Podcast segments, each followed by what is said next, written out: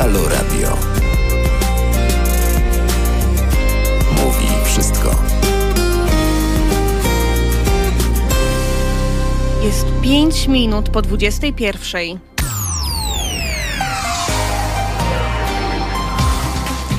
za mikrofonu subtelnie, jak zazwyczaj o tej porze w poniedziałek kłaniam się ja, Michalina Kobla. Do końca roku zostało nam 305 dni, co oznacza, że mamy pierwszy dzień marca. Imieniny obchodzą dzisiaj Albin, Aldona, Antoni, Budzisław, Dawid, Eudokia, Felix, Herakles, Herkulan, Herkules, Joanna, Józef, Leon, Leona, Radosław i Sweetbert.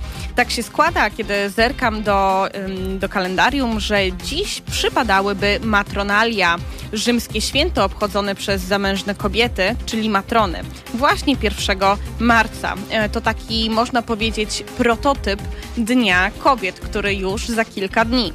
Dzisiaj również e, rocznica śmierci Jolanty Brzeskiej, e, działaczki na rzecz praw lokatorskich. Śmierć, o której moim zdaniem nadal zbyt mało mówi się w mediach oraz o przyczynach tej śmierci, ale także Narodowy Dzień Pamięci Żołnierzy Wyklętych, który, no, można powiedzieć, że jest tak samo medialny i na równi kontrowersyjny.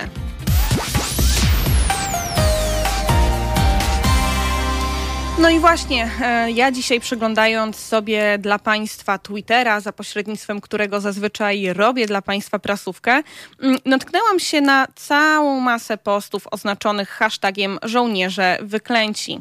E, no, 1 marca, Narodowy Dzień Pamięci Żołnierzy Wyklętych, nie bez powodu wzbudza duże emocje, ponieważ e, wśród tych żołnierzy wyklętych e, były też takie postaci, jak na przykład e, Bury. No, były postaci, które z bohaterstwem nie miały wiele wspólnego, które no niestety przyczyniły się do śmierci setek osób, w tym też dzieci, w tym kobiet, chociaż nie przepadam może za tym rozróżnieniem. No i cały ten spór mam wrażenie, wrażenie, że od tych e, wszystkich już lat e, w trzeciej RP e, jest tak masakrycznie spolarowany i można by ten spór w pewien sposób załatać, gdybyśmy zwyczajnie, po prostu e, oddzielili ziarno od plew, powiedzieli sobie, kto dokonywał zbrodni, a kto nie dokonywał zbrodni, kto zasługuje na, e, na pamięć i na szacunek. Niestety e, tak nie jest.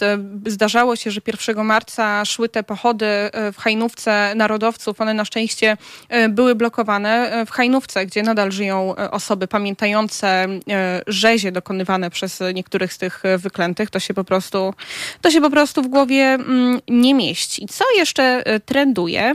No to oczywiście Jolanta Brzeska, o której z Jakubem Żaczkiem rozmawiałam kilka dni temu e, na antenie, e, działaczka walcząca na rzecz praw lokatorów, której śmierci tak naprawdę nadal, nadal nie pomszczono. Nadal prokuratura no, nie zrobiła w tej sprawie nic.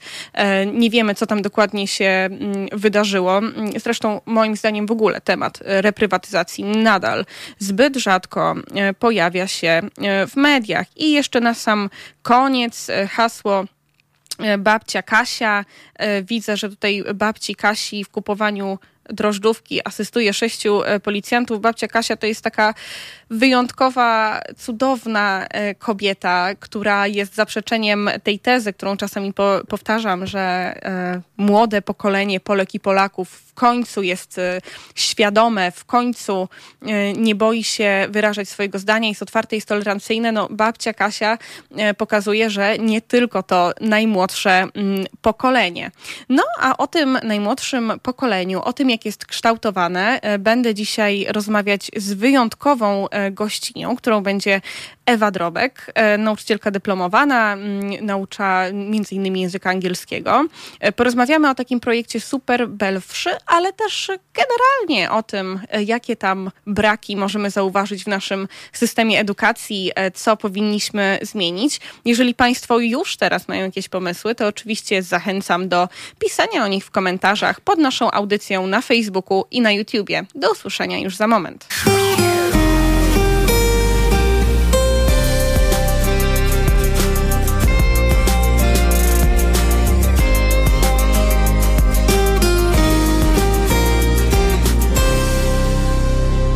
Na zegarze mamy już 21.15, a na łączu, jeśli dobrze myślę, Ewę Drobek. Dzień dobry, dobry wieczór. Dobry wieczór Państwu. Cieszę się, że się słyszymy. Pani Ewa jest wyjątkową osobą. E, jest nie tylko nauczycielką, ale jest częścią wyjątkowego projektu Super e, Belwszy, no, który jest, e, no właśnie, może zacznę od takiego dosyć prostego, tendencyjnego pytania. Co to jest za wyjątkowy projekt? Superwelfre to grupa osób, grupa nauczycieli, którzy mnożą przez dzielenie. E, co to znaczy? Dzielimy się wiedzą, e, staramy się mm, robić to na blogu, ale też podczas licznych konferencji, na przykład konferencji Inspiracje, które odbywają się dwa razy w roku w Warszawie. I staramy się zachęcać nauczycieli do pracy z różnymi aplikacjami, ale też do otwierania się na nowe projekty, na niestandardowe myślenie, na to, żeby stawiać na relacje z uczniami. To jest też dla nas bardzo ważna rzecz. E, I to jest e, grupa osób, która ma nie więcej niż 150 osób. To jest liczba Danbara, którą wymyślił nasz założyciel. Mm, Jacek Ścibor, ponieważ Jacek, e, nauczyciel informatyki w Sząstawie Wielkiej, w takiej małej miejscowości pod Wrocławiem, uważa, że 150 osób to tyle e, osób, e, żeby można było zacieśniać te takie ścisłe relacje, żeby można było znać się ze sobą dobrze i żeby można było rzeczywiście razem współpracować. Więc ta grupa ma 150, 150 e, członków. Naszą jedyną zasadą jest aktywność w grupie, co oznacza, że osoby, które dzielą się swoimi sukcesami, ale też porażkami, tym co robią, z uczniami, e, zarówno tymi mniejszymi, bo istnieją superbelewsze mini, czyli e, tak zwane nauczanki 1-3 oraz starsi superbelwszy, którzy e, uczą w szkole podstawowej, tej starszej, ale też w liceum. Do superbelwszów należą również profesorowie akademiccy, takie jak profesor Czechorowski albo profesor Pydżalski. Staramy się wymieniać doświadczeniami, po prostu się od siebie uczyć i dzielić się dalej tą wiedzą.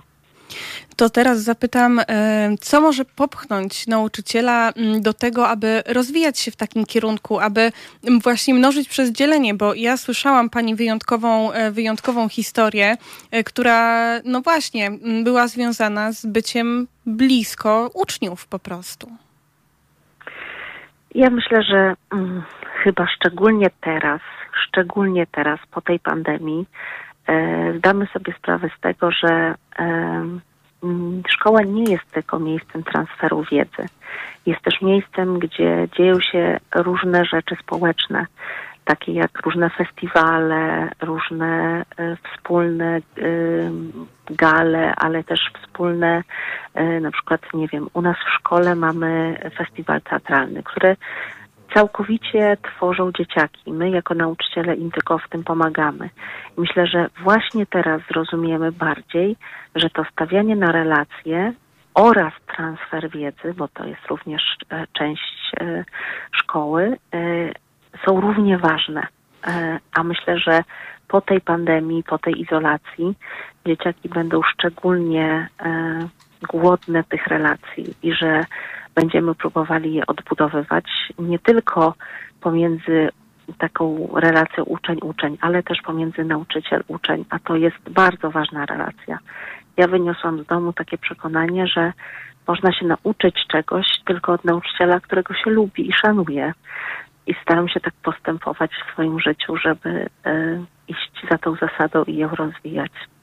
Ja y, właśnie usłyszałam od realizacji, że już y, powinien do nas y, za moment albo i teraz dołączyć Marek Strączek, który jest ważną postacią dla projektu Super Belfrzy. Czy się słyszymy może już z panem Markiem? Tak, słyszymy się. Ja doskonale panią słyszę i również słyszy panią Marek Strączek. Bardzo... Nie, nie, nic się nie dzieje. Ba, już się przyzwyczaiłem do tego. A, przepraszam, przepraszam. To, nie, nic się bardzo naprawdę się, nic się nie dzieje. Bardzo się, bardzo się cieszę, że Państwa widzę i słyszę, głównie słyszę. Chciałabym w takim razie na początek zapytać, no bo już zdążyłam Panią Ewę zapytać, czym są super belwsze. No to teraz może czy pan chciałby coś, coś tutaj dodać? Czym jest ten projekt dla pana? No pani, dla mnie ten projekt to jest odkrycie, dlatego że y, ja zawodowo nie zajmuję się pracą z nauczycielami. Y, głównie zajmuję się taką problematyką uczenia ludzi wystąpień czy storytellingów w biznesie i za pośrednictwem tutaj naszego szanownego gościa, czyli Ewy Drobek, zostałem Y, zaproszony, żeby popracować przez chwilę z taką grupą. No i zostałem zupełnie zaskoczony, dlatego że ja miałem wyobrażenie, że szkoła to jest zupełnie szare miejsce. To było podyktowane moim doświadczeniem. Ja się nie odnalazłem w systemie szkolnym i nagle, jak ci nauczyciele zaczęli opowiadać historię, to ja, no oczywiście to wszystko było robione w czasie pandemii, więc nie, nie spotkaliśmy się na sali szkoleniowej, tylko pracowaliśmy w domach. No to ja jak wychodziłem za każdym razem na kawę do kuchni, to mówiłem do mojej żony, słuchaj, muszę ci opowiedzieć tą historię, którą usłyszałem. E, I byłem po prostu zdumiony tym, co się dzieje w polskich szkołach. Nie podejrzewałem pol polskiej szkoły, że coś takiego tam w środku się odbywa. Więc ci ludzie, tak jak pani zapytała mnie, e, kim są ci superbelwszy, to, to byli, e, to są dla mnie ludzie, którzy mnie ujęli przede wszystkim taką dużą otwartością i skromnością, bo to są ludzie, którzy mają ogromne, na, jeżeli chodzi o świat edukacji, ogromne osiągnięcia, tak? No, czyli e, jak wśród nich są osoby, które są na przykład top e, pierwsza pięćdziesiątka najlepszych nauczycieli na świecie. Nie miałem bladego pojęcia, że w ogóle jest taki ranking i że tam polscy nauczyciele się znajdują, więc ja byłem zaskoczony ich dorobkiem, ich klasą i teraz uwaga, jeszcze ekstra połączenie, skromnością. No to to już jest e, super połączenie. Tak? I takich ludzi miałem okazję poznać w czasie tego naszego warsztatu, gdzie uczyliśmy się opowiadania historii, czyli storytellingu, no a teraz to już zadzierzgnęliśmy taką super znajomość, że cały czas utrzymujemy z sobą kontakt. Więc dla mnie to było niezwykle interesujące doświadczenie to zapytam panią Ewę, e, to też będzie pytanie trochę tendencyjne i bardzo szerokie. Jakie są największe problemy polskiego systemu edukacji? Ojej, to trudne pytanie. No, wydaje mi się, że na chwilę obecną e, to e, mm, problemem największym jest to, że się nie spotykamy ze sobą w budynku i że brakuje tej tej relacji uczeń-nauczyciel, bo wtedy rzeczywiście mm, i nie chodzi tylko tutaj o to, że y, możemy możemy zrobić sprawdzian i wiemy, że ktoś tego, na tym sprawdzianie nie ściąga, bo to nie o to chodzi. Chodzi o to, że naprawdę widzimy w czasie lekcji na żywo, że dziecko coś załapało, zczaiło albo nie i wtedy możemy zadziałać, możemy zindywidualizować ten, tą ścieżkę nauczania. E, I tego teraz bardzo brakuje, wydaje mi się. E, no myślę, że nasz system jest e, trochę jednak przestarzały, taki pruski troszeczkę, natomiast bezwzględnym takim dobrą stroną, bezwzględną dobrą stroną pandemii jest to, że weszliśmy dzięki niej też w XXI wiek i przeszkoliliśmy się i mamy dużo większe kompetencje cyfrowe. Więc ja widzę e, słabości tego systemu, brak na przykład e, psychologów i pedagogów w każdej szkole, co teraz się odbija szerokim echem, bo naprawdę trudno jest e, przez cały rok siedzieć w izolacji, nie spotykać się z kolegami i koleżankami i jakby wytrzymać w takim systemie. Natomiast wydaje mi się, że też e, dzięki tej pandemii paradoksalnie będziemy mieli e, w przyszłości większe docenienie tego, co dzieje się w ogóle w samej szkole, że to, tak jak mówiłam, nie jest tylko transfer wiedzy, ale może przede wszystkim te relacje między uczniami i między nauczycielami będą no, będziemy na nie bardziej stawiać, będziemy na nie bardziej zwracać uwagę. No i to na pewno, że włączymy większą, y, zaangażujemy w pracę bardziej rodziców, bo mi na przykład w mojej pracy rodzice bardzo pomagają. Ja kiedy coś się dzieje, zwracam się najpierw do rodzica i zawsze mogę liczyć na pomoc. To jest dla mnie bardzo ważna rzecz. Czy ma pan, e, panie Marku, jakąś taką wspomnienie jakiejś takiej historii, która szczególnie e, do pana dotarła, która szczególnie pana poruszyła wśród e, tych, które pojawiły, które zostały wydane?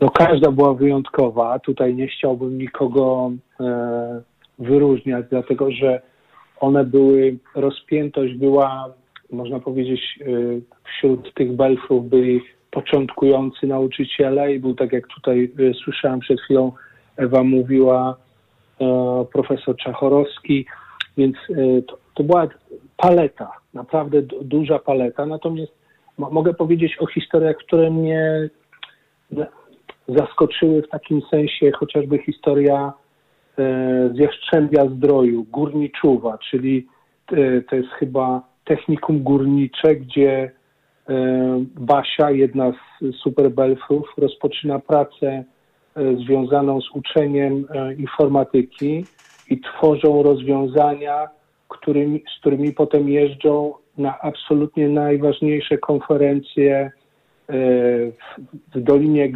Krzemowej, w Brukseli i stamtąd przywożą złote medale. Więc w tym momencie to pokazuje co się może wydarzyć między nauczycielem a uczniami, nawet, przepraszam, nikogo nie chcę tutaj dotknąć z Jastrzębia Zdroju, ale tutaj pokazuje, że oni byli w stanie konkurować ze szkołami czy uniwersytetami, które naprawdę są napakowane y, kasą, y, ludźmi, specjalistami, czyli to było, y, to, to, ta historia mi na przykład pokazywała, po co można sięgnąć. Były historie takie, ja bym powiedział, takie bardzo e, dotykające, w sensie na przykład młoda historia nauczyciela, który nie został przygotowany do, do takich sytuacji, w których uczennica zasypia mu w, trasie, w trakcie lekcji. Jego pierwsza hipoteza to jest taka, że najprawdopodobniej zagadywała się, e, się tam z koleżankami albo grała w jakieś gry a w którymś momencie po tam serii podchodów z jego strony okazuje się, że ona, już nie pamiętam, Ewa to mnie popraw, ona chyba zajmowała się siódemką czy ósemką, rodzeństwa. Tak. Gdzie, czyli ona była tak jakby zastępczą matką, pomimo że mama żyła i ta dziewczyna padała na twarz. I w tym momencie ten młody nauczyciel podejmuje heroiczną próbę, żeby no to nie wiem ile on miał wtedy, 20 ileś lat, próbuje z nią rozmawiać, organizuje jakiś tam kantorek, żeby ona mogła się uczyć. Przecież to są wydarzenia takie, no ja bym powiedział, ja przyrównałem w ogóle tą rozmowę z Superbelframi do tego filmu Stowarzyszenie Umarłych Poetów, prawda? gdzie tam jest ta ikoniczna postać y, nauczyciela, który wyzwala w uczniach energię, inspiruje ich i to, co oni mi pokazali, to ja naprawdę bez e, jakiegoś takiego e, cienia kokietowania powiedziałem, że to była druga część tego filmu. To, co oni mi pokazali przez tę historię. No i tak bym mógł przechodzić e, jedna po drugiej. Każde to na przykład, co Ewa zrobiła w Żmichowskiej, prawda, czyli E, uskrzydlenie tych młodych ludzi, którzy zaczynają śpiewać i część z nich już trafia w taki bardzo profesjonalny świat. No, to było dużo, bardzo dużo inspiracji było w tym wszystkim. Niezwykle, niezwykle utalentowane, y, ponieważ ja miałam szansę oczywiście posłuchać. Y, no niezwykle utalentowana młodzież i od razu tak sobie pomyślałam, aż z takim wzruszeniem, jak dobrze, że że ta młodzież trafiła na taką osobę jak pani. W sensie to naprawdę jakby tak gigantyczny potencjał mógł gdzieś tam zostać po prostu e, za, tak. zaprzepaszczony, zwłaszcza jeżeli nie byłoby wsparcia rodziców, którzy już tutaj kilka razy się pojawili. I myślę, że właśnie o tym, e, o tym jaka jest ich rola, porozmawiamy już dosłownie za nieco ponad minutkę. Na antenie, na zegarze, przepraszam, mamy 21.31. O tym, co na antenie już za moment. Ja tylko przypomnę, że zapraszam wszystkich Państwa do słuchania naszych felietonistek i e, felietonistów. Dzisiaj e, w poniedziałek usłyszą Państwo jeszcze o 22.50 felieton Nikora e, Isajewa, ale już od jutra rana 9.50 profesora Tadeusza Bartosia, 12.50 Marka Czyża, 14.50 profesora Marcina Matczaka. Tymczasem my wracamy do tematu edukacji i, i nauczycieli. Z nami na antenie jest Ewa Drobek i Marek Stączek. E, obiecałam, że porozmawiamy trochę o rodzicach i o ich wpływie. No, mm, no właśnie, ja mam takie wrażenie i to też gdzieś tam pojawia się w moich e, ostatnio rozmowach, e, czy, czy z nauczycielami, czy z działaczami, że system edukacji nie do końca jest nastawiony sam w sobie na wyrównywanie szans i mm, bardzo ważną rolą nauczyciela jest właśnie wyrównywanie tych szans. Czy, czy też pani jako nauczycielka to widzi w taki sposób? Jak najbardziej. Do moich klas y, wychowawczych, bo ja mogę, mm, najbardziej jestem z nimi związana, trafiają naprawdę bardzo różne dzieci. To są dzieci bardzo zdolne, ale też dzieci przeciętne, które też bardzo dobrze zdają maturę, ponieważ uświadamiamy im e, w szkole, że liczy się ciężka praca, liczy się systematyczność, liczy się to, że będą angażowały się nie tylko w naukę, ale też w życie szkoły, pomaganie innym. Staramy się ich rozwijać na różnych e, poziomach i nie zmuszamy ich do rzeczy, które po prostu są dla nich nieosiągalne. Jeżeli wybierają matwis, to wiadomo, że chcą uczyć się potem e, na Politechnice, e, a Polski mają e, zdać na maturze i również rozwijamy ich humanistycznie, bo to jest szkoła głównie humanistyczna, ale staramy się indywidualizować ścieżkę nauczania. To jest, wydaje mi się, bardzo ważna rzecz. Natomiast ja mam takie doświadczenie jako nauczyciel, że przyjmowałam do klasy dziecko, które było na poziomie czwartej klasy podstawówki, a potem bez problemu zdawało rozszerzoną maturę. E, oczywiście wymagało to od jednej i od drugiej strony bardzo dużo pracy, systematyczności i takiego podejścia, że mm, okej, okay, teraz nie jest za dobrze, ale jeżeli będziemy razem grali do jednej bramki, spróbujemy to naprawić i spróbujemy, żeby ta płynność przyszła. I ona przychodzi. Zazwyczaj są to też dodatkowe godziny pracy, jakieś dodatkowe zajęcia, e, czasami zajęcia wyrównawcze, ale to nie jest tak, że, że nie można tego wypracować. Można, jeżeli trafi się na mądrego nauczyciela, który też potrafi e, stosować TIK w edukacji, bo to nie może się odbywać tylko w szkole. Musi się odbywać również na przykład e, w drodze do e, domu, kiedy dzieciak słucha na przykład jakiegoś podcastu albo próbuje rozwiązywać grę językową, tak? Więc na różnych poziomach trzeba szukać tych, tych dróg dojścia do e, tych słabszych, ale też tych bardzo zdolnych uczniów, więc wydaje mi się, że tutaj jeżeli pani pytała mnie, jaki jest bolączka polskiego systemu, to to na pewno, że równamy, równamy tak do średniej, a nie zwracamy uwagę na e, tych bardzo zdolnych i bardzo e, potrzebujących pomocy dzieciaków. E, mnie e, pytała pani Marka przed chwilą, e, jaka historia go urzekła najbardziej. Mnie najbardziej urzekła historia Ewy Szymkowiak, która opowiada o swoim prywatnym wypadku i o tym, jak ten wypadek pomógł jej zwrócić uwagę na dzieciaki niepełnosprawne, które również są w jakiś sposób pomijane i wykluczane przez polski system. To jest niezwykle taka wzruszająca i bardzo dająca do myślenia historia. I bardzo, bardzo Państwa zachęcam, wszystkich słuchaczy, żeby żeby kupić tego, ten, e, tą, ten nasz, te nasze historie i żeby po prostu ich posłuchać, bo wbrew pozorom w polskiej szkole naprawdę dzieje się bardzo dużo dobrego. Tak, historię o edukacji, jakie opowiedzieli mi e, super Bel... O Jezus, Belfrze. No tak, ja niby szkołę tak, dawno skończyłam, a, a, mam problemy z niektórymi słowami. Tutaj na edisonteam.pl między innymi można e, znaleźć, myślę, że znajdą Państwo bez problemu po, po audycji czy, czy w przerwie A czy pan Marek, e, może zapytam o to, czy pan miał takie wrażenie i taką myśl, którą ja mam teraz, że zazdroszczę, zazdroszczę jakby wychowankom e, pani Ewy, że rzeczywiście dobrze jest słyszeć o tym, że są tacy nauczyciele, że, że są takie postaci, które wydobywają właśnie ten e, potencjał i wyrównują szanse. Wie pani, ja to, co już tak delikatnie zawzmiankowałem, ja nie odnalazłem się w systemie szkolnym. To znaczy,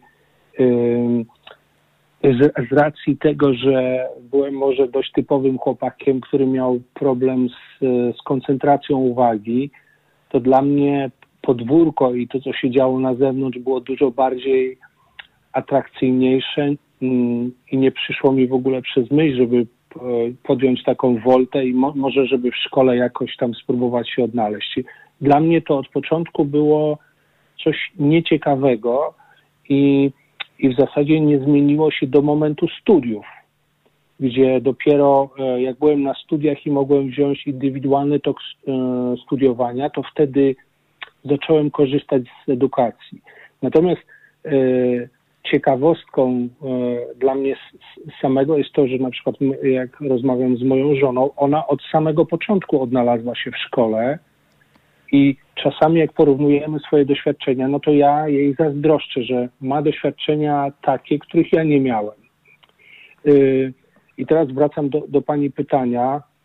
Y, spotkanie kogoś takiego to mm, może bardzo zainspirować dziecko w takim sensie, że przykłady superbelfów, które są zawarte w tych historiach, one pokazują, że y, czasami walka, no, na, teraz przypominam sobie historię e, Joli Okuniewskiej, o tym e, historia dotyczy tego, jak ona wy, wybudowała w czasach, gdy jeszcze nikt nie myślał o hybrydowym uczeniu przez internet, ona wybudowała cały system, kupiła kamerę, e, wykorzystywała gadu-gadu, żeby dziewczynkę, która na rok została usunięta ze szkoły, dlatego że zachorowała na jakąś chorobę nowotworową i ona umożliwiła jej kontakt y, z, z klasą. I, te, mm, I tutaj można było powiedzieć, e, wskazać na to, że twórczy nauczyciele mają mm, no, taką nieprawdopodobną szansę, przepraszam za użyte słowo, żeby zainwestować e, w dzieciaki, bo nikt inny w życiu społecznym czegoś takiego nie może zrobić. No wiadomo, że są rodzice, prawda, ale nauczyciel jest zupełnie wyjątkową funkcją i jeżeli ktoś się znajdzie w, w tej roli, to mogą zrobić bardzo dużo. I te przykłady, 12 tych przykładów, mnie tylko, jakby tu powiedzieć, przekonały w tym, że mają absolutnie wyjątkową szansę, żeby coś takiego zrobić. Ja też mam akurat niezbyt przyjemne doświadczenia związane z systemem edukacji. Też byłam tym dzieckiem, które i podejrzewano u mnie ADHD i różne inne zaburzenia. Do teraz, jak ktoś nas nie tylko słucha, ogląda, widzi, że mam e, tiki nerwowe między innymi, więc, e, więc myślę, że tutaj gdzieś tam przez jakiś czas jechaliśmy na e, tym samym wózku z panem Markiem. Mm, no i tak sobie myślę właśnie, co, co tu jeszcze zmienić? Co tu jeszcze zmienić w tym, w tym systemie edukacji, żeby on był bardziej, bardziej inkluzywny? E, czy może jakaś inspiracja e, z Europy Zachodniej czy Północnej? Czasem się tak wychwala ten model e, na przykład skandynawski. Jak pani uważa? No tak, ja jestem zachwycona modelem skandynawskim, bo tam bo tam stawiamy na rozwój, stawiamy na pasję, stawiamy na to, żeby nie spędzać w szkole nie wiadomo ilu godzin, ale rozwijać właśnie to, co dziecko lubi i starać się iść wielotorowo, nie, nie, nie, dzielić wszystkiego na przedmioty, iść w kierunku takiej filozofii Montessori, tak? Natomiast wydaje mi się, że my za mało mówimy o tym, że mamy takie przykłady w polskiej szkole. Myślę, że bardzo dużo jest, y, bardzo dużo jest takiego negatywnego PR-u wśród y, społeczeństwa, że nauczyciele to nic nie robią, są ogólnie rzecz biorąc leniwi i tylko czekają na wakacje. To jest naprawdę nieprawda. Y, te nasze historie chociaż pokazują, że, że w nauczycielach na przykład e, Ewa e, Zakopane e, jej historia jest absolutnie Wyborna historia, naprawdę. Absolutnie nieprawdopodobna. Właśnie to wciąganie rodziców w to, żeby jej szukać na grupówkach, no proszę Państwa, proszę zajrzeć do tego, bo to po prostu jest niesamowite. Naprawdę, to jest y, genialny nauczyciel z pasją, których jest tysiące. Ja mam obok siebie nie tylko superberfów, ale też y, w mojej szkole, przecież w mojej szkole nie, nie, nie uczą tylko superberfów. W Żmichowskiej uczą y, bardzo często nauczyciele starej daty, profesorowie, których, którym ja kłaniam się w pas za ich doświadczenie, za ich kulturę osobistą, za ich niesamowity taki polot w tym, co robią i, w, i na przykład w tym, że w marcu, kiedy zostaliśmy zaskoczeni, e, zaskoczeni tym, e, że z dnia na dzień musieliśmy pójść na zdalne. Oni wszyscy, e, mimo że odbywało się to no, z trudem, nie, nie powiem, że to, to było takie proste, w tej chwili wszyscy po prostu śmigają po portalach internetowych i obsługują tablety graficzne. Więc no naprawdę ja jestem z francuskiej szkoły Chapeau o tak powiedzieć. Bardzo, bardzo wiele nas ta pandemia nauczyła. E, panie Marku, bo pan e, jakby żyje ze słowa. E, mówiąc, opowiadając, mm, jak zmieniła się pana praca w dobie pandemii? No, rzeczywiście z, takiego rytmu, gdzie prowadziliśmy warsztaty szkoleniowe, czy przygotowywaliśmy ludzi do wystąpień. I to tak w tygodniu były na przykład cztery dni, gdzie pracowało się e, na sali szkoleniowej, to nagle wszystko po prostu zjechało tak, że e, korporacje wyhamowały. No i część rzeczy przeszło do, do online'u. Powolutku się przeciera, tak, i teraz e, pojawiły się grupy, z którymi już pracowałem tak e, na sali szkoleniowej, e, więc to, to jest bardzo duża zmiana. Natomiast dzięki temu, że pojawiła się taka przestrzeń, można było wygospodarować czas no, no chociażby na to spotkanie, które miałem z Belframi, czy teraz e, pracuję nad y, innym projektem o mm, historii o kreatywnym myśleniu, jakie opowiedzieli mi ludzie z Hawasu, czyli jest teraz taki czas, żeby e, skonsumować trochę e, ten materiał, który mm, zdobyłem od ludzi w, pracy warsztatowej i pozamieniać to po prostu w, w taką formę bardziej utrwaloną, czyli w książkę. Natomiast y, jak pani Michalino by pani pozwoliła, to jeszcze tylko odwołam się do tego, co Ewa mhm. powiedziała e, o tej historii skrupówek, bo tam jedna nauczycielka, która jest e, z, z, małej szkoły pod e, Zakopanem, ona też e, w trakcie naszych rozmów opowiedziała o projekcie, zrobiła projekt z kilkoma dzieciakami żeby pomóc im wejść w perspektywę osób, które żyją na ulicy. Ja pozwolę się tutaj wtrącić i zrobimy drobną przerwę, po której e, będzie bardzo. Pan mógł opowiedzieć dokładnie. Mam nadzieję, że nasi widzowie, e, słuchacze e, w międzyczasie wejdą na, wyszukają albo wejdą na edisonteam.pl, albo wyszukają historię edukacji, jakie opowiedzieli mi super belfrzy. Teraz mają Państwo na to chwilę i za momencik się słyszymy.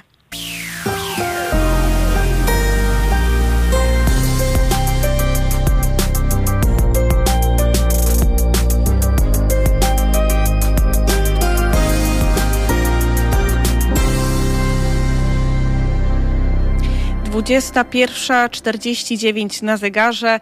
Moimi Państwa gośćmi nadal są Ewa Drobek i Marek Stączek. I tak jak obiecałam, mam nadzieję, że już nasi słuchacze weszli na stronę edisonteam.pl albo wyszukali historię edukacji, jakie opowiedzieli mi super belwszy.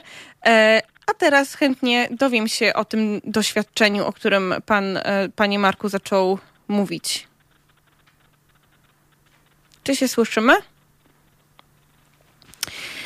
Super belwszy to jest... E, wyjątkowy projekt, e, którego członkami i członkiniami są wyjątkowi nauczyciele, e, takich jakich tak. bardzo... O, czy już się, czy już się słyszymy? Ja pana słyszę i panią też. Och, cudownie. Dobrze. No to w takim razie ja już wszystkich słuchaczy i e, widzów e, zachęciłam do wyszukania e, książki Historię Edukacji, jakie opowiedzieli mi super belfrzy.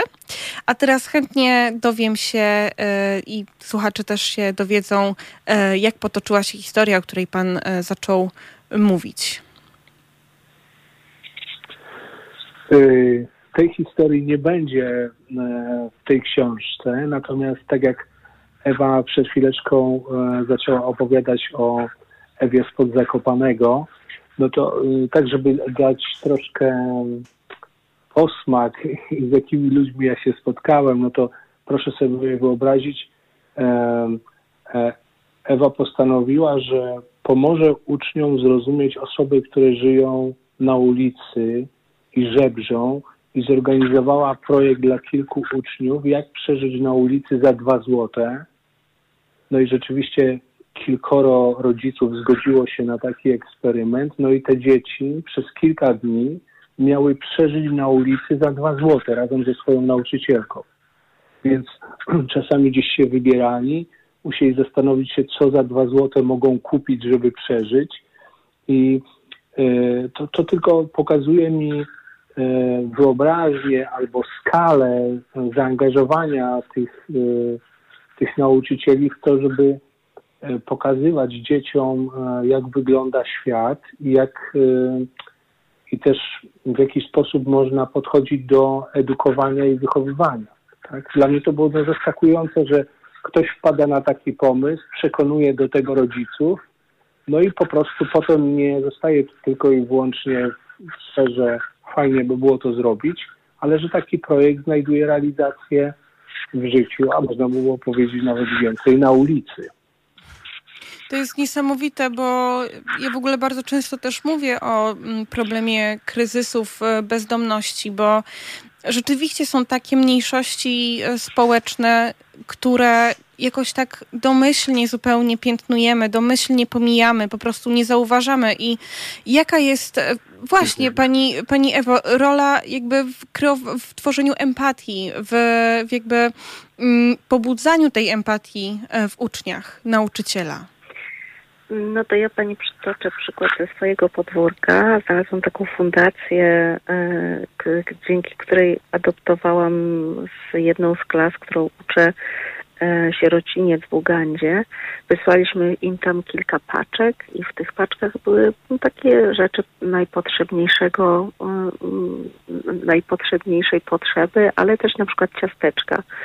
Z tego powodu, że opiekun tego sierocińca powiedział mi, że oni nigdy w życiu nie jedli słodyczy. I potem dostaliśmy film mm, z otwarcia tej paczki, z tego jak te dzieci niesamowicie się z tego cieszą, jak pierwszy raz w życiu jedzą ciastka i po takiej lekcji podszedł do mnie uczeń, który, mm, z którym ogólnie na co dzień miałam dosyć duże problemy z zachowaniem. I ten uczeń e, powiedział mi, dziękuję, że pani mi to pokazała. Dopiero teraz doceniłem to, że mogę się uczyć w normalnej szkole, że tu jest y, sucho, nie pada mi deszcz na głowę i chciałam pani podziękować. I wie pani, i w tym momencie ja myślę, pomyślałam sobie, że mm, to jest takie doświadczenie, które naprawdę może zmienić też podejście nauczyciela.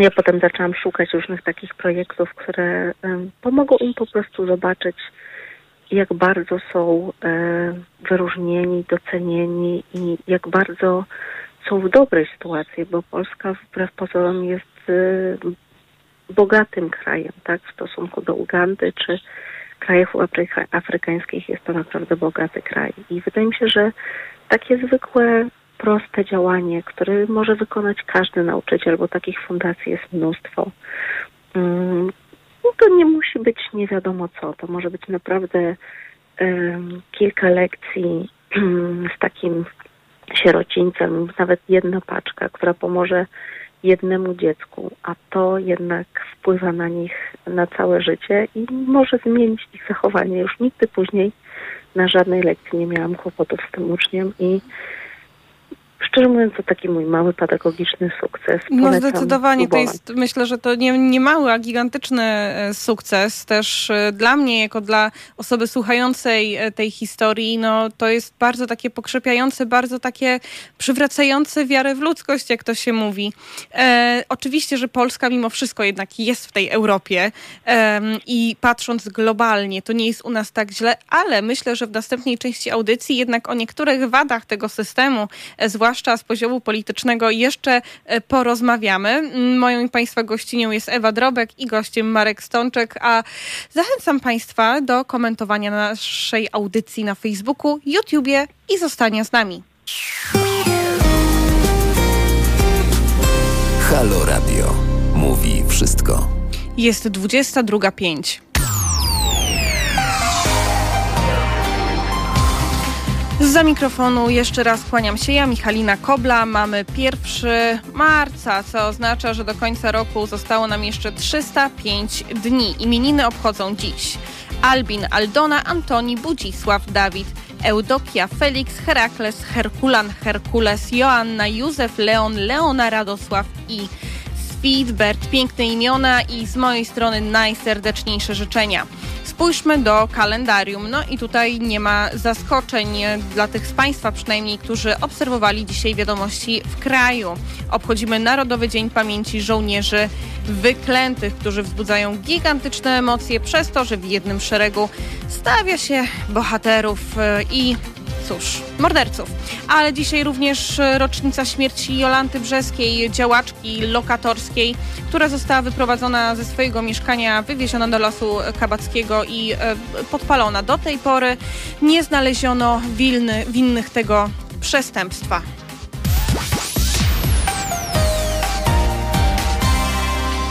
Chociaż e, mamy już dosyć późną porę, bo na zegarze 22.06, to ja nie zamierzam e, Państwa, że tak powiem, emocjonalnie mm, oszczędzać, ponieważ e, teraz w tej części audycji trochę z moją i Państwa gościnią, wybitną nauczycielką, będącą częścią projektu Super Belwszy Ewą Drobek, ale też z Markiem Stączkiem. Będziemy mm, rozmawiać o systemie systemie oświaty od jego mniej przyjemnej strony, czyli o tym, co tam powinniśmy tak właściwie zreformować, a co nie działa. No właśnie, na pewno na sytuację w oświecie wpływa mm, to, jakiego mamy ministra edukacji. E, Przemysław Czarnek, no, kiedy został nominowany na to stanowisko, ja myślałam, że spadnę z krzesła, nie wiem jak państwo, ponieważ był to dla mnie jakiś taki e, działacz, e, działacz głośny rzeczywiście, no ale słynący jednak, e, umówmy się, z mowy nienawiści, e, z nazywania, z od, odczłowieczania e, mniejszości seksualnych, kiedy zdarzało się, że wyciągano argument o samobójstwach dzieci LGBT, to ten odpowiadał, że przecież no, każdy może skorzystać z pomocy psychologicznej i psychiatrycznej, o tym, że pomocy psychologicznej i psychiatrycznej e, dla dzieci w Polsce realnie nie ma, a mm, hospitalizacja może doprowadzić, jeżeli w ogóle znajdzie się miejsce do jeszcze większej e, tragedii, to o tym rozmawiamy co jakiś, e, co jakiś czas. No, mm, ostatnio Przemysław Czarnek z takich głośniejszych wypowiedzi zasłynął, zasłynął mm, sugestią, jakoby wśród dziewczynek była większa potrzeba dbania o wagę, ponieważ minister edukacji mówił o zajęciach SKS, jak to później e, tłumaczył, miał na myśli e, to, że dziewczynki są e, rzadziej mm, dopuszczane do zajęć, zajęć sportowych w szkołach. Wcale mm, w jego wypowiedzi nie miało być żadnych znamion seksizmu, co jest trochę zaskakujące, kiedy przypomnimy sobie na przykład te słowa ministra, w których e, to minister zastanawiał się, ile to jeszcze dzieci urodzić zdąży 30-letnia kobieta, kiedy w tej właśnie dekadzie swojego życia zacznie je rodzić. No, takie poglądy ma minister Przemysław Czarnek, nie kryjąc swojej sympatii, chciałabym powiedzieć wiary, ale to w ogóle nie o wiarę chodzi, ale swoich, swojej sympatii wobec kleru. Jest bardzo częstym gościem w Kulu, jest bardzo częstym gościem, zresztą jeżeli dobrze pamiętam, to jest jego alma mater, jest e, częstym gościem mediów Imperium Tadeusza Ryzyka. No właśnie, no i jak my mamy żyć z takim ministrem? Jak wygląda szkoła, kiedy taki minister e, pełni swoją funkcję? O tym porozmawiamy już za chwilę. Mam nadzieję, że również z Państwem, ponieważ serdecznie zachęcam do komentowania naszej audycji na naszym Facebooku i na YouTubie. Do usłyszenia za moment.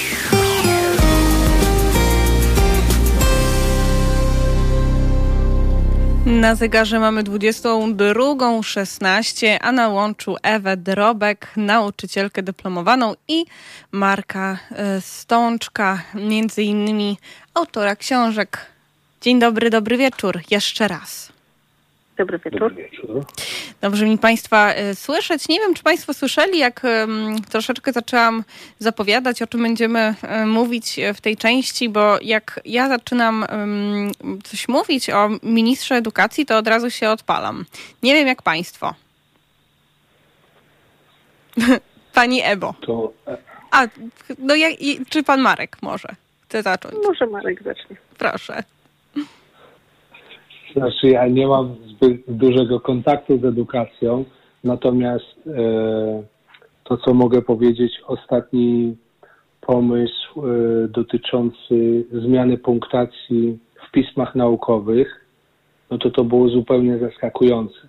Na wiele e, z, z pism, które wcześniej nie, nie było jakoś na orbicie wysoko punktowanych, wyskoczyły bardzo wysoko i to no, wyglądało na niezwykle arbitralne posunięcie bez żadnej konsultacji, budowania jakiegoś algorytmu naliczania e, punktów. No, to, to, to było dla mnie strasznie ujmujące dla, dla, jakby to powiedzieć, dla rangi ministra edukacji. Strasznie.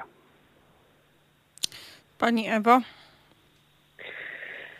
A ja może powiem tak. Po 23 latach pracy nie oceniam już ruchów ministerstwa.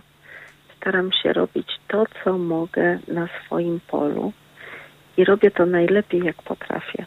Staram się po prostu być dla moich uczniów, otwierać im serce, pokazywać im, że są inne możliwości, bardzo różne i jeżeli tylko będą chcieli z tego skorzystać, to ja im to umożliwię. No i rzeczywiście tak, tak, tak powinno być, tylko gorzej, kiedy gdzieś tam to ministerstwo czy politycy rzucają po prostu kłody e, pod nogi. Ja mam takie wrażenie, że zawód nauczyciela jest e, bardzo niedoceniany. I tutaj najpierw oddam głos e, z powodów oczywistych pani Ewie. Czy pani ma takie poczucie? Nie, nie mówię oczywiście o uczniach, dla których y, wykonuje pani niesamowitą pracę, ale ogólnie o dyskursie społecznym. Czy ma pani takie poczucie, że jest to zawód niedoceniany? Wie pani, no na pewno tak. Spotykamy się z bardzo różnymi zarzutami, przede wszystkim takimi, że mamy dwa miesiące niepłatnych płatnych wakacji, że w tym czasie tylko odpoczywamy, że stoimy przed e, tablicą trzy godziny e, w ciągu dnia, a potem nie robimy nic. Myślę, że to jest oczywiście, no ja mogę zadać temu kłam, bo ja teraz siedzę przed ekranem komputera od 10 do 14 godzin dziennie i nie jest to łatwa praca na pewno, natomiast jest to jeden z niewielu zawodów, który jest ogromnie satysfakcjonujący i jest takim zawodem, który ma realny wpływ na życie człowieka. Naprawdę zobaczyłam to wielokrotnie, doświadczyłam tego i to są jedne z moich najpiękniejszych chwil. Natomiast jeżeli pani mnie pyta, czy, yy, czy są takie przestrzenie na docenienie nauczyciela, to jest ich niewiele, rzeczywiście jest ich niewiele. Ja mam to szczęście, że mam yy, niezwykle przyjazną i, i taką pozytywną młodzież, która samodzielnie zgłosiłam mnie do wielu konkursów i ja akurat czuję się bardzo doceniona właśnie przez nich, przez rodziców, przez swoje koleżanki i kolegów e, pracy. Natomiast wiem, że wielu nauczycieli cierpi z tego powodu i to jest no smutne, tak bym powiedziała. Jak pan, panie Marko, obserwuje mm, debatę publiczną, to jakie pan ma wrażenie mm, odnośnie do jakby prestiżu e, tego zawodu, odbioru e, tego bardzo trudnego zawodu, umówmy się jednak, wymagającego ogromu pracy? Pani, ja nawiążę troszkę do tego, co powiedziała Ewa, że yy, sensowność pracy, którą wykonują nauczyciele, albo można było powiedzieć tak, jeżeli mielibyśmy taką wagę sensu, prawda, i da, dane profesje, można było w jakiś sposób, nie wiem, zbudować tutaj jakiś, e, jakąś jednostkę miary, to nauczyciel tutaj, waga tego jest ogromna, natomiast mi to było bardzo łatwo porównać w kontakcie z nauczycielami, tak jak mówię, z którymi nie mam E, do czynienia na co dzień, bo głównie prowadzę warsztaty czy szkolenia w biznesie. I e, w którymś momencie, to nawet chyba jest w książce, ja porównuję jedną z historii, która ma właśnie taką, jest bardzo doniosła, w sensie to jest chyba historia Marty, jak wpłynęła na losy e, szkoły i małej społeczności, w której nic nie wychodziło i ona pierwszy raz z dzieciakami zrobiła coś takiego, że te dzieci pełne energii przybiegły do niej i powiedziały, że zwyciężyły w jakimś konkursie i tam jedna z nich dodała, że 10 lat to e, nigdy coś takiego nie miało miejsca tutaj w naszej szkole. I ja sobie wtedy przypomniałem taką moją sytuację, jak przygotowywałem e, do wystąpienia w dużej korporacji e, jednego z dyrektorów, to on zajmował się finansami przygotowywaliśmy trzy wystąpienia dotyczące wartości. Warto walczyć o nawet o trzy grosze w negocjacjach. Ja sobie wtedy porównałem te dwa wydarzenia, to dla tego człowieka, z którym spędziłem, nie wiem, trzy godziny, żebyśmy opracowali jakieś takie koncepty wystąpień i tutaj taką historię biegnących dzieci do nauczycielki, i te dzieci po prostu jakby napełnione no, nową energią i wiarą, że coś są w stanie zrobić w tej swojej szkole, która tak stała na takiej równi pochyłej i tak się przesuwała ciągle w dół i w dół. I tutaj e, pokazuje, że to jest e, robota w sensie, tak moglibyśmy powiedzieć, ale jednocześnie to jest dla mnie też ciekawe, że E, jeden z pierwszych zawodów, który został badany na okoliczność wypalenia zawodowego, czyli jeden z pierwszych takich mm, symptomów, jeżeli bada się osobę, która jest dotknięta tym właśnie zespołem wypalenia zawodowego, no to to jest utrata sensu wykonywanej czynności albo pracy. I nauczyciele ze względu na to, że są obarczeni też całą tą taką mitręgą urzędniczo, formalną, użeraniem się z tym całym systemem, doświadczają czegoś takiego, pomimo tego, że ich praca e, jest niezwykle, niezwykle doniosła, prawda? Przepraszam tutaj, że taki pedał patosu dociskam, ale rzeczywiście to, co oni robią albo w co są zaangażowani, no to to są wielkie rzeczy. Tak? I mnie to było bardzo łatwo dostrzec, dlatego że e, na co dzień te historie takie związane ze światem biznesu, one nie mają takiego kalibru, jak to, co wnieśli ci superberszy podczas naszego spotkania. To teraz mam pytanie do mm, pani Ewy o to, czy ma pani szansę często obcować z takimi młodymi nauczycielami, którzy dopiero wchodzą na rynek pracy, zastanawiam się, zastanawiam się, jakie są ich wrażenia, czy, czy gdzieś tam ta konfrontacja z rzeczywistością e, jest pozytywna, czy negatywna, czy w ogóle młodzi e, jakby mają chęć wykonywać ten zawód. Kto się rekrutuje do, do, do, do tego zawodu? Mhm. To znaczy, ja może powiem tak, że mm, mam od czasu do czasu praktyki pedagogiczne w swojej szkole i I tam przychodzą dziewczyny, które zazwyczaj dziewczyny, bo to jednak 85% pewnie kobiet w tym zawodzie, e, które e, wchodząc do mojej sali mówią, nie, ja tylko tutaj jestem, żeby zrobić praktyki i nigdy więcej nie, nie, nie chcę wrócić do szkoły, bo to jest bardzo ciężka praca. Ale też przychodzą nauczyciele, którzy mówią mm, po tygodniu czy dwóch tygodniach praktyk obserwacyjnych, mm, bardzo się tutaj y, chciałabym powiedzieć, że, że bardzo y, mi się to spodobało, co pani robi. Widzę wpływ y, na te dzieciaki i, i chciałabym spróbować kiedyś y, tak uczyć i tak robić, jak pani mi tutaj pokazała, więc to jest bardzo różnie. Natomiast my tutaj w naszym, w naszych historiach mamy bardzo młodego y, nauczyciela Artura Sierawskiego i mamy bardzo młodego nauczyciela Krzysia Chojewskiego, który mogę sobie dać rękę uciąć, jest najlepszym matematykiem w Polsce, którzy po prostu kochają tę pracę i podchodzą do niej bardzo twórczo, bardzo kreatywnie.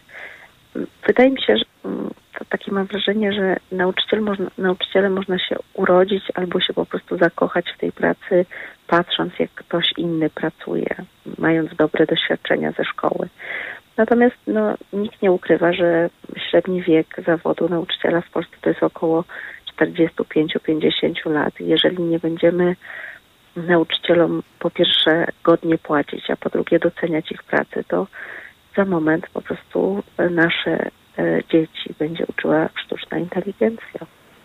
Jeśli mówi, mówiła Pani o Arturze Sierawskim, no to mamy przynajmniej jednego e, wspólnego znajomego. Rzeczywiście to jest wyjątkowy nauczyciel, który pamiętam, że był bardzo mocno zaangażowany też e, w akcje nie dla chaosu w szkole. No i właśnie jak tam życie w szkole po reformie?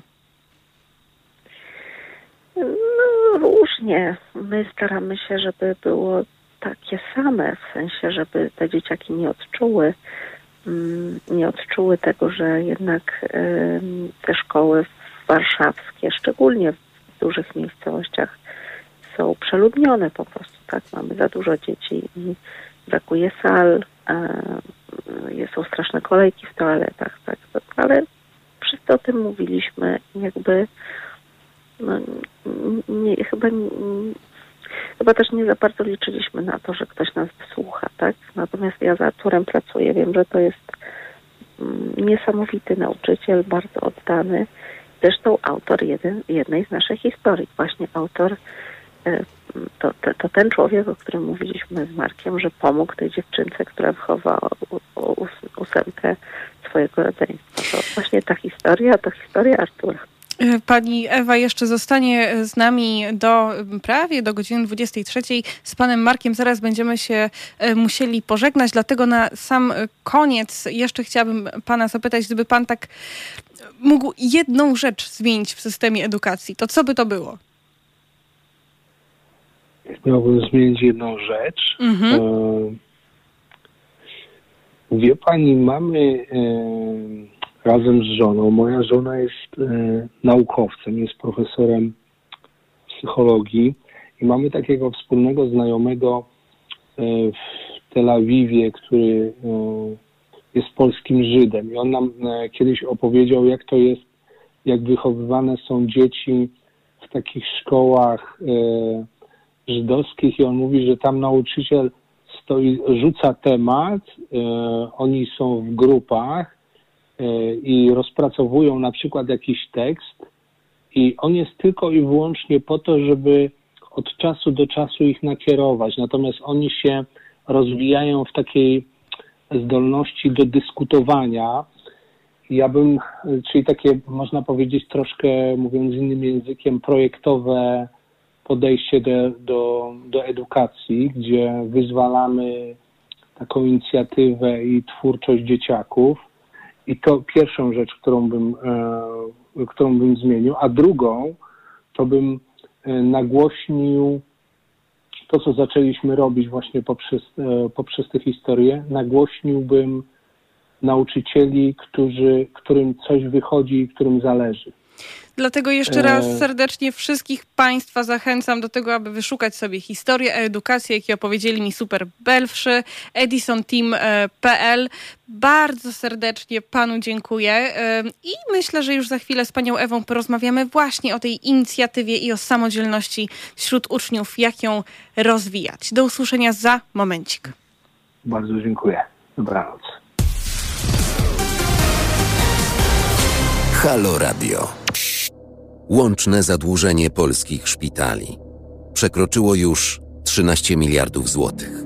Tymczasem każdego roku Kościół katolicki kosztuje nas, wszystkich, prawie 20 miliardów złotych. Wiele z tych pieniędzy płynie do Kościoła setkami kanałów dzięki setkom aktów prawnych tworzonych przez ostatnie 31 lat przez wszystkie rządy, by zapewnić sobie, jeśli nie przychylność, to choćby brak wrogości ze strony Kościoła. Zanim jednak uda nam się doprowadzić do normalności, musimy wzajemnie się informować. Musimy wiedzieć, jak wielka jest skala tego bezprawia w ramach ustanowionego patologicznego prawa. Wesprzyj zrzutkę na rzecz pierwszej takiej kampanii społecznej w Polsce na www.zrzutka.pl ukośnik kampania. 19 miast i jedno auto zaopatrzone w billboardy i nagłośnienie, które w każdym z miast spędzi 7 dni. Warszawa, Białystok, Biała Podlaska, Lublin, Rzeszów, Kraków, Wadowice, Katowice, Częstochowa, Kielce, Radom, Łódź, Wrocław, Poznań, Bydgoszcz, Szczecin, Koszalin, Gdańsk i Olsztyn. www.zrzutka.pl ukośnik kampania. To ile kosztuje nas Kościół?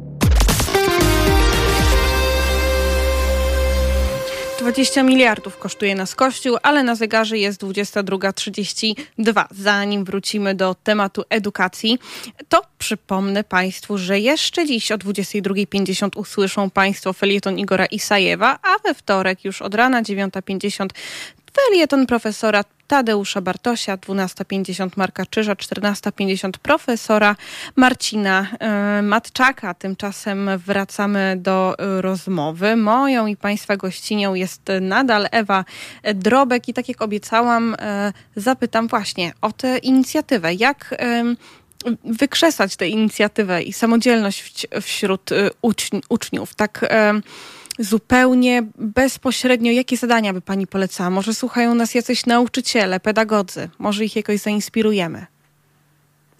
Znaczy, moje doświadczenie zawodowe podpowiada mi, że jeżeli jest przestrzeń w szkole e, stworzona do rozwoju inicjatyw i są nauczyciele, którzy są chętni w tym, może nie pomóc, ale nawet po prostu to nadzorować, tak, bo, bo jednak e, dzieciaki muszą wiedzieć, że mogą na nas liczyć, e, to, to zawsze taka inicjatywa społeczna e, się e, jest w stanie zrodzić. U nas w szkole to jest na przykład festiwal teatralny, który trwa nieprzerwanie od 15 lat. Nawet w pandemii się odbył zupełnie wirtualnie i to jest niesamowita inicjatywa, absolutnie oddolna ze strony dzieciaków.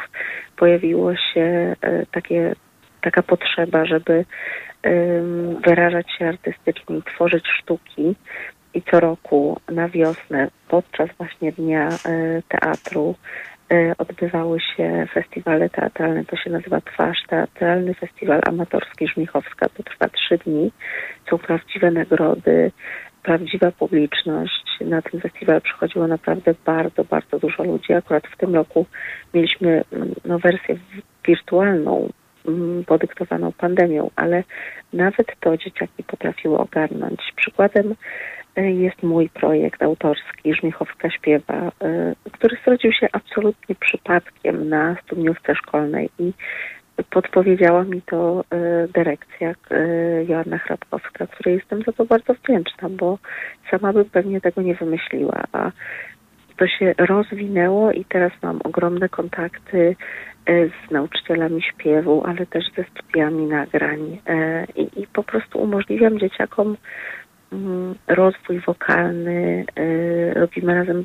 zrobiliśmy razem ponad 300 koncertów, 17 szkół skopiowało ten projekt, wydaliśmy razem 6 profesjonalnych płyt, jest już czterech, czterech uczestników tego projektu, które wydało już indywidualne płyty. Więc to zawsze taka, taka przestrzeń do rozwoju, albo na przykład to, że ja sama z siebie poszłam na szkolenie do zwolnionych teorii.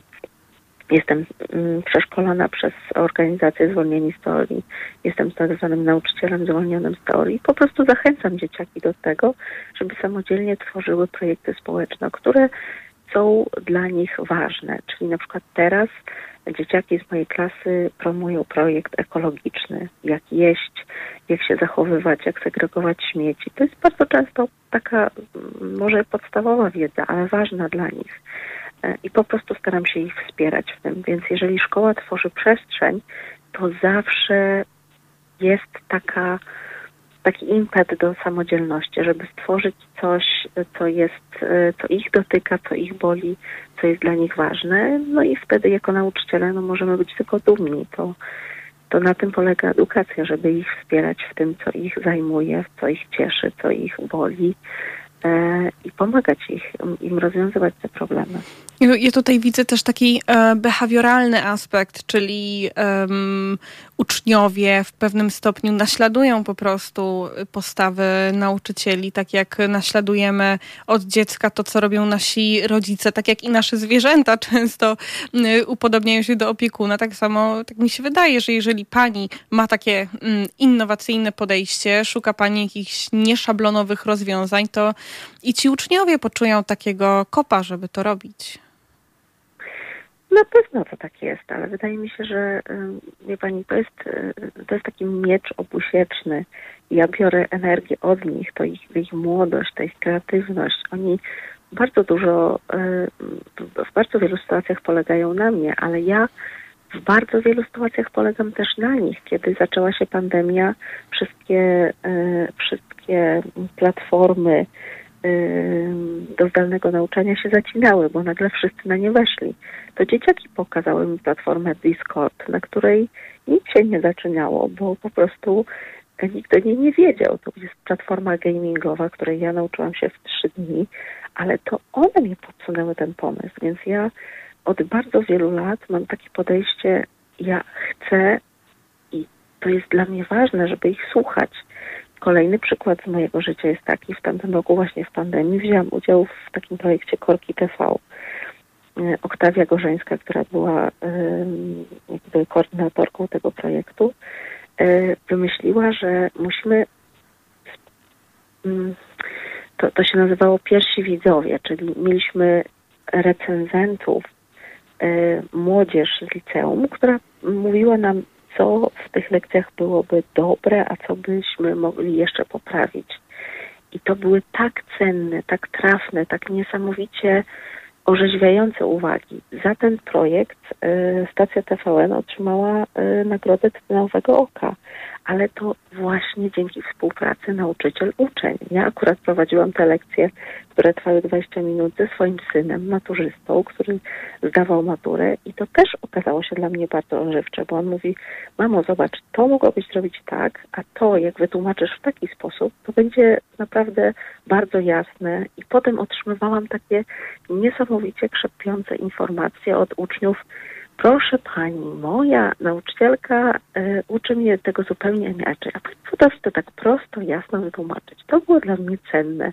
Tego się du dużo się nauczyłam. I tak było z każdego przedmiotu, z polskiego, z matematyki, z angielskiego, bo posłuchaliśmy młodzież. Czasami warto po prostu otworzyć się na nich i słuchać.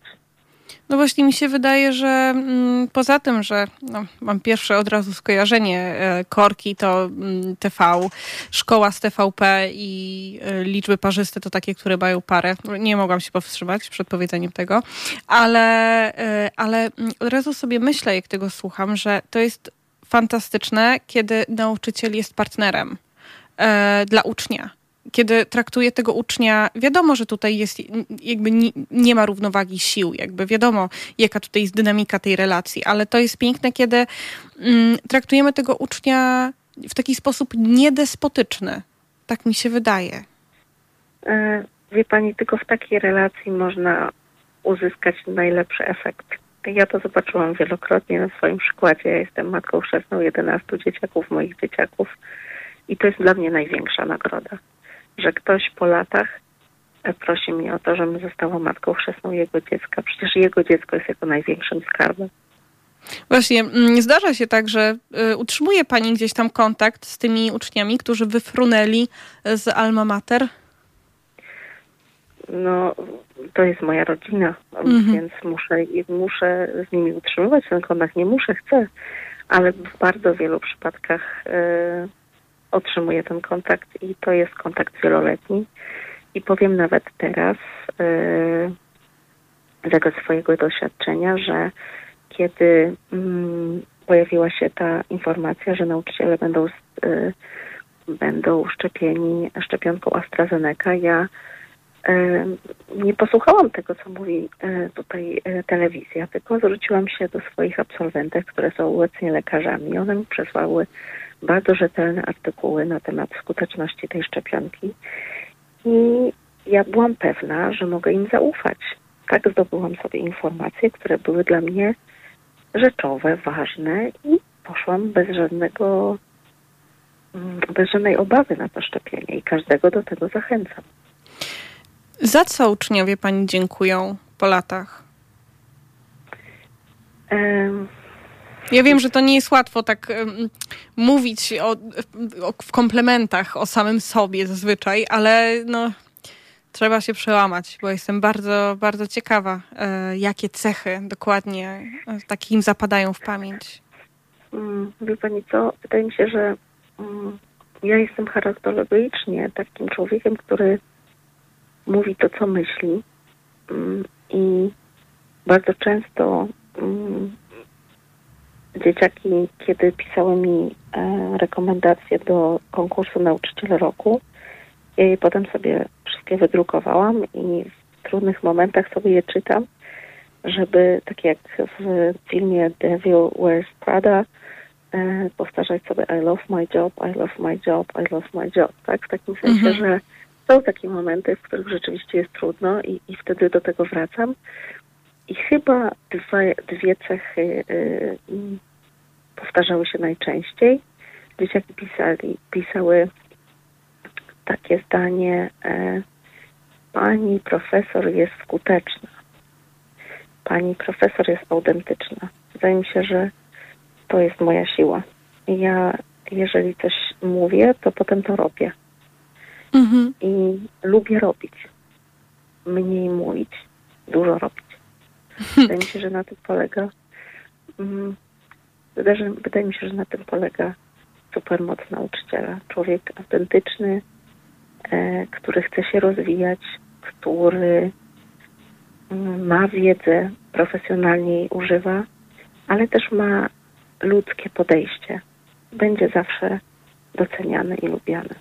Jest nie tylko nauczycielem, e, specjalistą czy specjalistką w swojej dziedzinie, ale też zwyczajnie pedagogiem czy pedagogzką. E, Nasz czas pomału dobiega końca. Moją i Państwa e, gościnią była Ewa Drobek, wyjątkowa nauczycielka, będąca częścią projektu.